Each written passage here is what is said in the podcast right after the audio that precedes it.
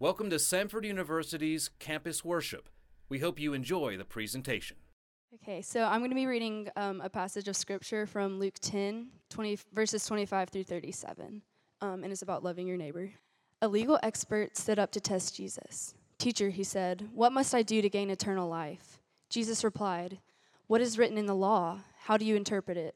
He responded, You must love the Lord your God with all your heart, with all your being, with all your strength, and with all your mind, and love your neighbor as yourself. Jesus said to him, You have answered correctly. Do this, and you will live. But the, le- but the legal expert wanted to prove that he was right, so he said to Jesus, And who is my neighbor? Jesus replied, A man went down from Jerusalem to Jericho. He encountered thieves who stripped him naked, beat him up, and left him near death. Now it just so happened that a priest was also going down the same road. When he saw the injured man, he crossed over to the other side of the road and went on his way. Likewise, a Levite came, to, came by that spot, saw the injured man, and crossed over to the other side of the road and went on his way.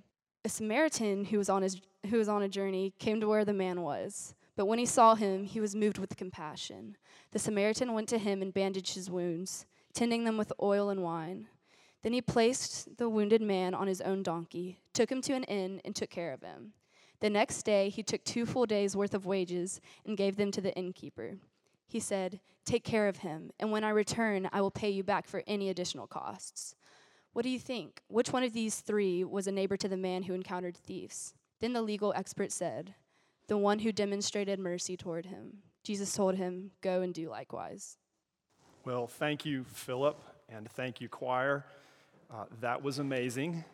And to especially have your voices warmed up at this early hour in the morning is impressive. Thank you all for being here.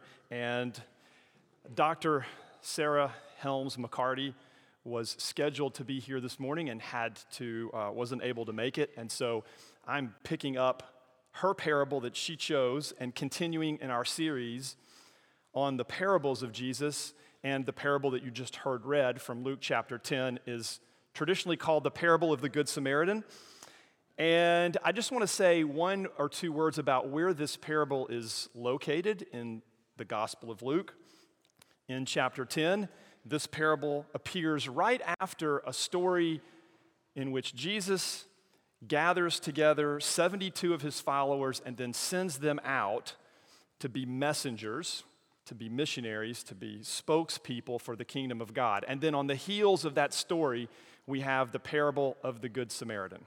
And I think that tells us something about Jesus and tells us something that Luke wants to emphasize.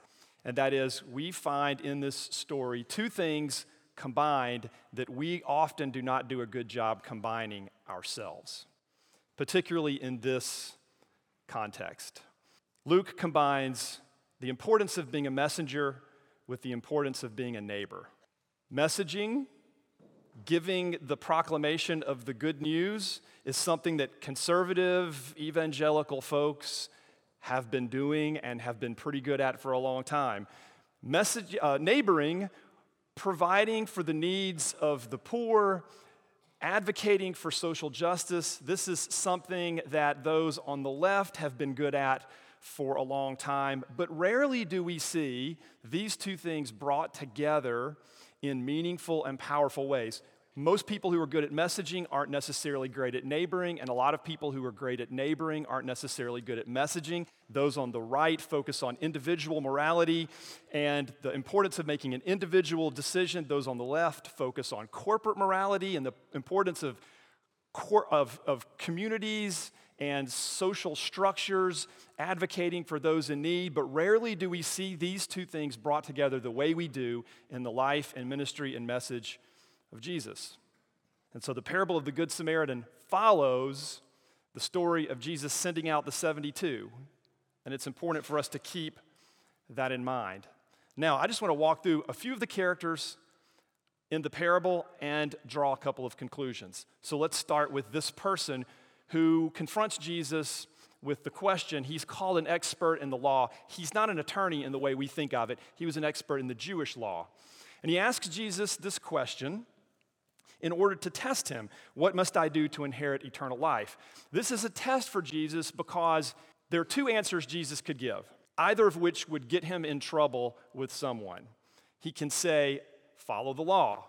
And then he would be good with the uh, Sadducees, but he would anger the Pharisees. Because for the Pharisees, the law and the prophets were important. He could have said, the law and something more, which would have pleased the Pharisees but angered the Sadducees. And this was an attempt to get Jesus at odds with one religious group or another, and Jesus doesn't take the bait. He responds to the question with a question. He says, What's in the law? How do you read it? And Jesus gives, uh, or, and the, the, the expert in the law gives a common summary. You know, there are over 600 laws in the Old Testament, and so the Jewish people had a common way of summarizing all of the law. Love the Lord your God with your heart, your soul, your mind, and your strength, and love your neighbor as yourself. The first phrase connects the inner life and devotion to God. The second phrase connects our devotion and our obligations to one another to be uh, loving neighbors. And the expert in the law, brings these two things together, the inner life and the outer life together, and gives this answer to Jesus. And Jesus says, You have spoken well. Go do this and you will live. And we're told here in Luke that in order to justify himself, the expert in the law says, asks another question Who is my neighbor? Now, why did he need to justify himself in this way? Because you see, being a neighbor is actually not a hard thing, depending on your understanding of neighbor. Depending on how narrowly you define neighbor, being a neighbor is not that hard. You can be a neighbor rather easily to the people you know well, to the people you like, to the people who are like you, to the people who like you. But being a neighbor to people who are different, people who you don't like, people who may despise you, or people who you despise, that is a more difficult issue, and that's the one Jesus addresses with this story. So he begins by saying there was a man who was walking along the path from Jerusalem to Jericho.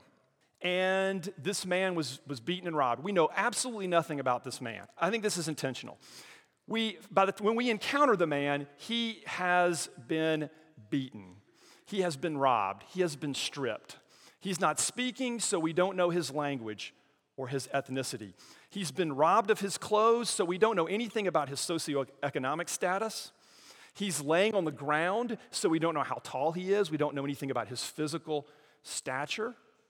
And he has nothing. He is completely laid low. And in a clever literary way, this allows us, every one of us, to identify with this person. This person is us. This person is the kind of every man or the every woman. We are all, in some sense, before God, spiritually bankrupt. And this man has been completely stripped of everything that he has. And then a series of people walk by. The first person who walks by, of course, is a priest, and the priest's responsibility was to lead worship in the temple. The second person to walk by was a Levite, and the Levite's responsibility, ironically enough, was to manage the temple treasury, part of which would have gone to help the poor. And both of them walk by this man who's been beaten and robbed. They cross to the other side of the road. They avoid him. They neglect the responsibility that we all think they should have fulfilled to help someone who was hurt and in need. Now, there are a lot of theories about why these two people walked by on the other side of the road. So I'm going to present to you three of them and then suggest a fourth. Some people have argued that the priest and the Levite may have looked at this man and said, This man was foolish. You know I'm sure you've heard that the path from Jerusalem to Jericho was extremely dangerous. In fact, it was called the Bloody Way because so many people ran into so much violence along that road that it had a reputation. For this man to have been traveling alone down that road was foolish. Maybe they thought he got what he deserved, he's in the condition that he chose for himself, he is suffering the ramifications of his own decisions this is what he should experience. And that may be one reason that sometimes we look at people around us and we think bad choices. You're getting what you deserve. We're going to let you experience what you have chosen to experience for yourself. Maybe that's why the priest and the Levite chose to ignore this man. A second uh, possibility is that maybe they were concerned for their own safety.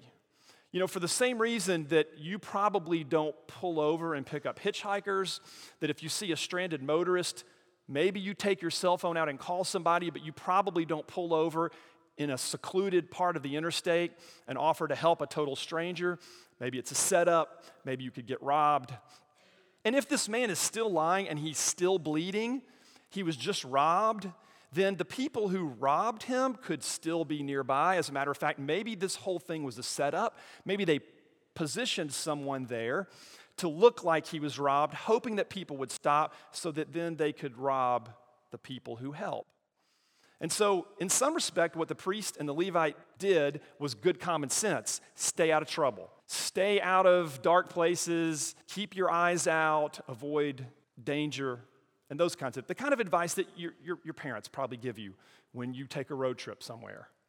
One third possibility is that the priest and the Levite chose to do what they did because had they stopped and helped, had they exposed themselves to blood, they would have broken some Jewish purification principles and codes and would have been ceremonially unclean and could not have helped lead in worship. When they got to the temple in Jerusalem, they could not have fulfilled their duties. So, for the sake of religious duty, they avoided the man who was injured. And these are all probably legitimate reasons. These are all valid arguments that people have made. And you can kind of see yourself a little bit, maybe, in any of them. We've all maybe neglected a neighbor at one time or another for any of these reasons.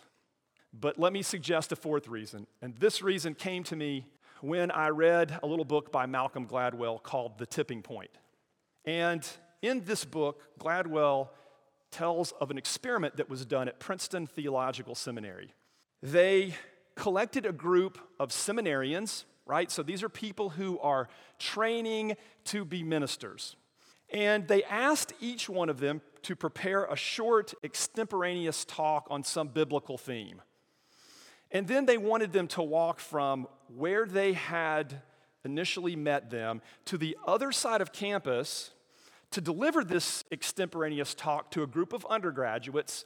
And in the path between building A and building B, they had positioned a man that each of these seminarians would have to pass on their way. And this man was laying on the ground, slumped over with his eyes closed, moaning and groaning as though he were in pain. And the experiment was to determine which of the seminarians would stop and help this man. Now, they set up the experiment so that they could test three different conditions. And the first condition was a vocational condition. They had all the seminarians give a survey, complete a survey, giving the reasons for why they had enrolled in seminary in the first place. Was it to learn theology? Was it to uh, connect more deeply with Christ? Was it to help other people? They thought maybe one's vocational aspirations would help predict whether they would stop and help somebody. That was the first condition, the vocational condition.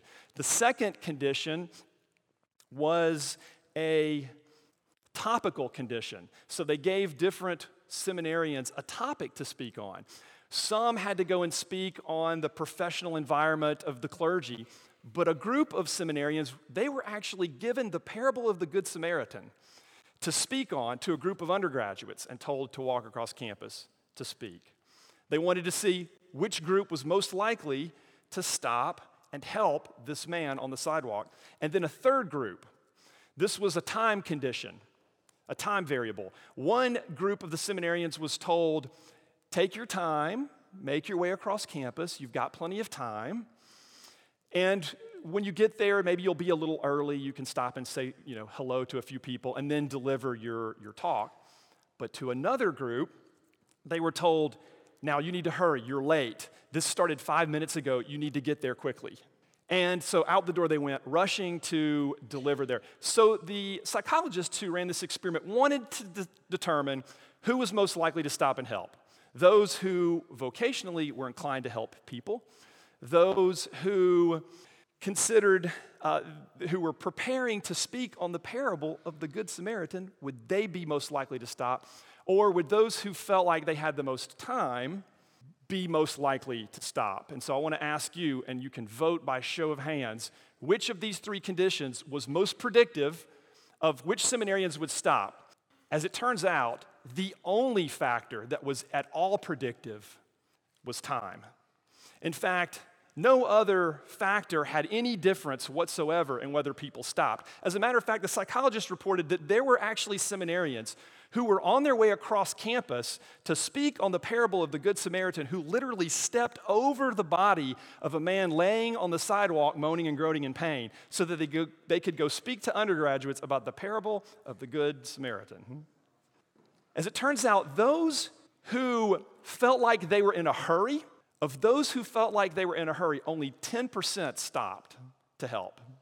But of those who felt like they had more time, 63% of them stopped to help. Now, I'm going to suggest something about this parable that is particularly applicable to you and me. And that is maybe the priest and the Levite didn't ignore the robbed man because they were, because the man was foolish or because they were, had religious duties or because they were concerned for their own safety. Maybe the reason they didn't stop is just because they were in a hurry. And maybe the reason that we sometimes are not good neighbors to one another in our own context and not good neighbors to others outside the Samford bubble is just because we don't have time. Because we go typically in our lives from one thing to the next thing to the next thing, and we are programmed from sun up to sundown. And when we climb into bed at night at one or two o'clock in the morning, completely exhausted, we're hoping to squeeze in six, maybe seven hours of sleep before we repeat the whole process the next day and we roll into the weekend on Saturday, completely exhausted, but Saturday is a fun day, and so Sunday's homework catch up day. We stay up late doing, and we repeat the whole cycle, and it's just busy, busy, busy, busy, busy. And in this Christian context, on this Christian campus, maybe what we tend to do is literally to step over or around or through crowds of our neighbors when they are in need. Maybe not physically stripped and robbed and beaten, but emotionally or spiritually stripped and robbed and beaten, ignoring the people around us just because we're busy, just because we're in a hurry, just because we have heads buried in our phones or in our books. And so I think this parable calls us, in some ways, to rethink about how we think about our neighbors. The parable ends with a shocker, and often parables do this. The method that Jesus uses with many of these parables is to save the most important stuff till the end.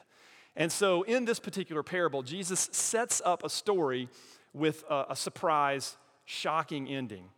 Uh, we don't catch it because it's not really part of our world in our context, but you have a priest, and then you have a Levite, and then if you're in Jesus' original audience, there's two groups of religious people, remember I said at the beginning, who are listening to this story. You have Pharisees and you have Sadducees. And if you're the Pharisees, you're expecting that third group, all right, the priests, the Levites, ah, the Pharisee. The Pharisee is going to come along. He's going to be the one who helps. If you're a Sadducee, you're thinking, ah, priest, Levite, a Sadducee, of course. But Jesus doesn't pick either of those religious groups. He picks someone that both groups hated, that both groups despised, he picked a Samaritan. Now, Samaritans were ethnically mixed, they were Jew, Jewish and Arab. And that made them hated by Jews and to some degree by Arabs as well. But not only that, they had screwy theology, they rejected worship in the temple, they were ideologically messed up, or so the Jewish people thought. They were ethnically and racially messed up, or so the Jewish people thought. And so they were hated. And yet Jesus chooses this person to be the hero of the story. In our context, it would be sort of like me telling you a story of someone being injured, and first of all, a doctor passes by but doesn't help. And then a school teacher passes by and doesn't help. We like doctors, We like school teachers. And then the third person I might mention that could maybe be irritating to you in a way similar to the way this story would have irritated Jesus' audience is to say a third person passed by and this person was a terrorist. And this person stopped and helped. And then I ask you, which one was a neighbor? Not the doctor, not the school teacher, but the terrorist, the religious extremist was the one who was a neighbor. And that's the impact this story might have had on the people to whom Jesus was speaking. And let me tell you that what the Samaritan did was risky. He could have been hurt. It was expensive because he takes this injured person to an inn and provides him with everything he needs, and even says to the owner of the inn, Hey, spend whatever you have to spend. And when I come back, I'll cover the cost. Kind of like giving this guy a blank, uh, your credit card or a blank check and saying, spend whatever you need to spend. It's risky uh, financially, it's risky from a safety standpoint. It was extravagant, expensive, risky neighboring. And that's what Christians are called to do. That's what we in this community should be doing. But usually, we're just too busy.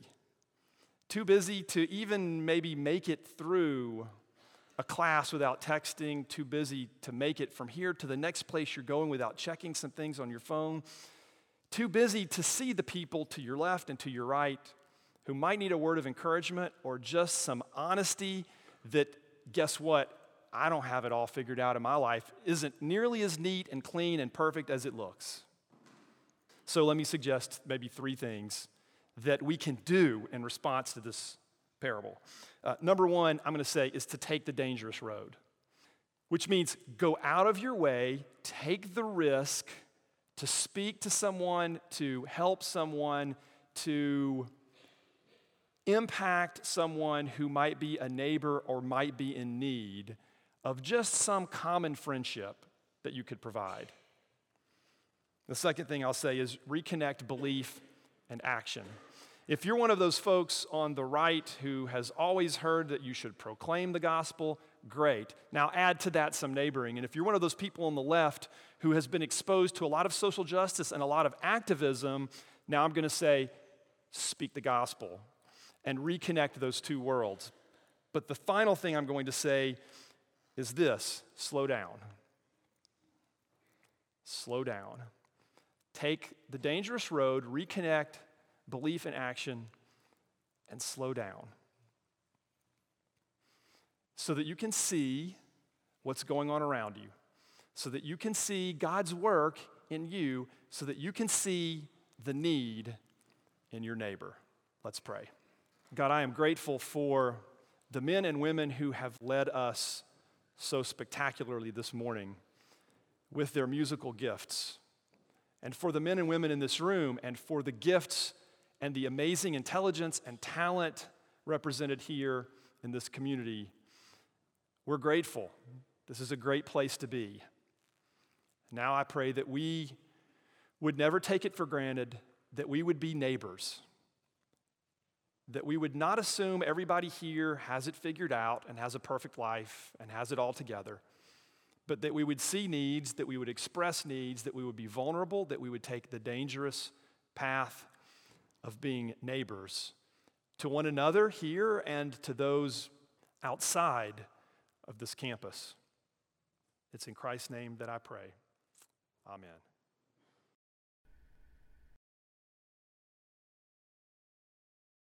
For more information about Samford University, check out samford.edu.